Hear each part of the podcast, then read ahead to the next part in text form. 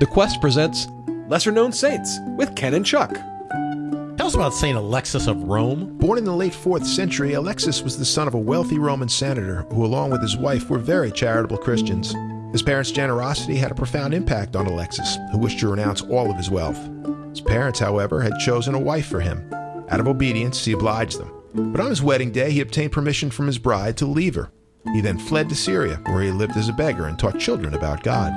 Twenty years later, Alexis returned to Rome and went as a beggar to his parents' house. They did not recognize him. He lived under their stairs for 17 years. The servants were cruel to him, and he never told his parents who he really was. When he died, his parents found a note telling them who he was and how he had lived his life in penance, all for the love of God. His feast day is July 17th, and he is a patron saint of beggars.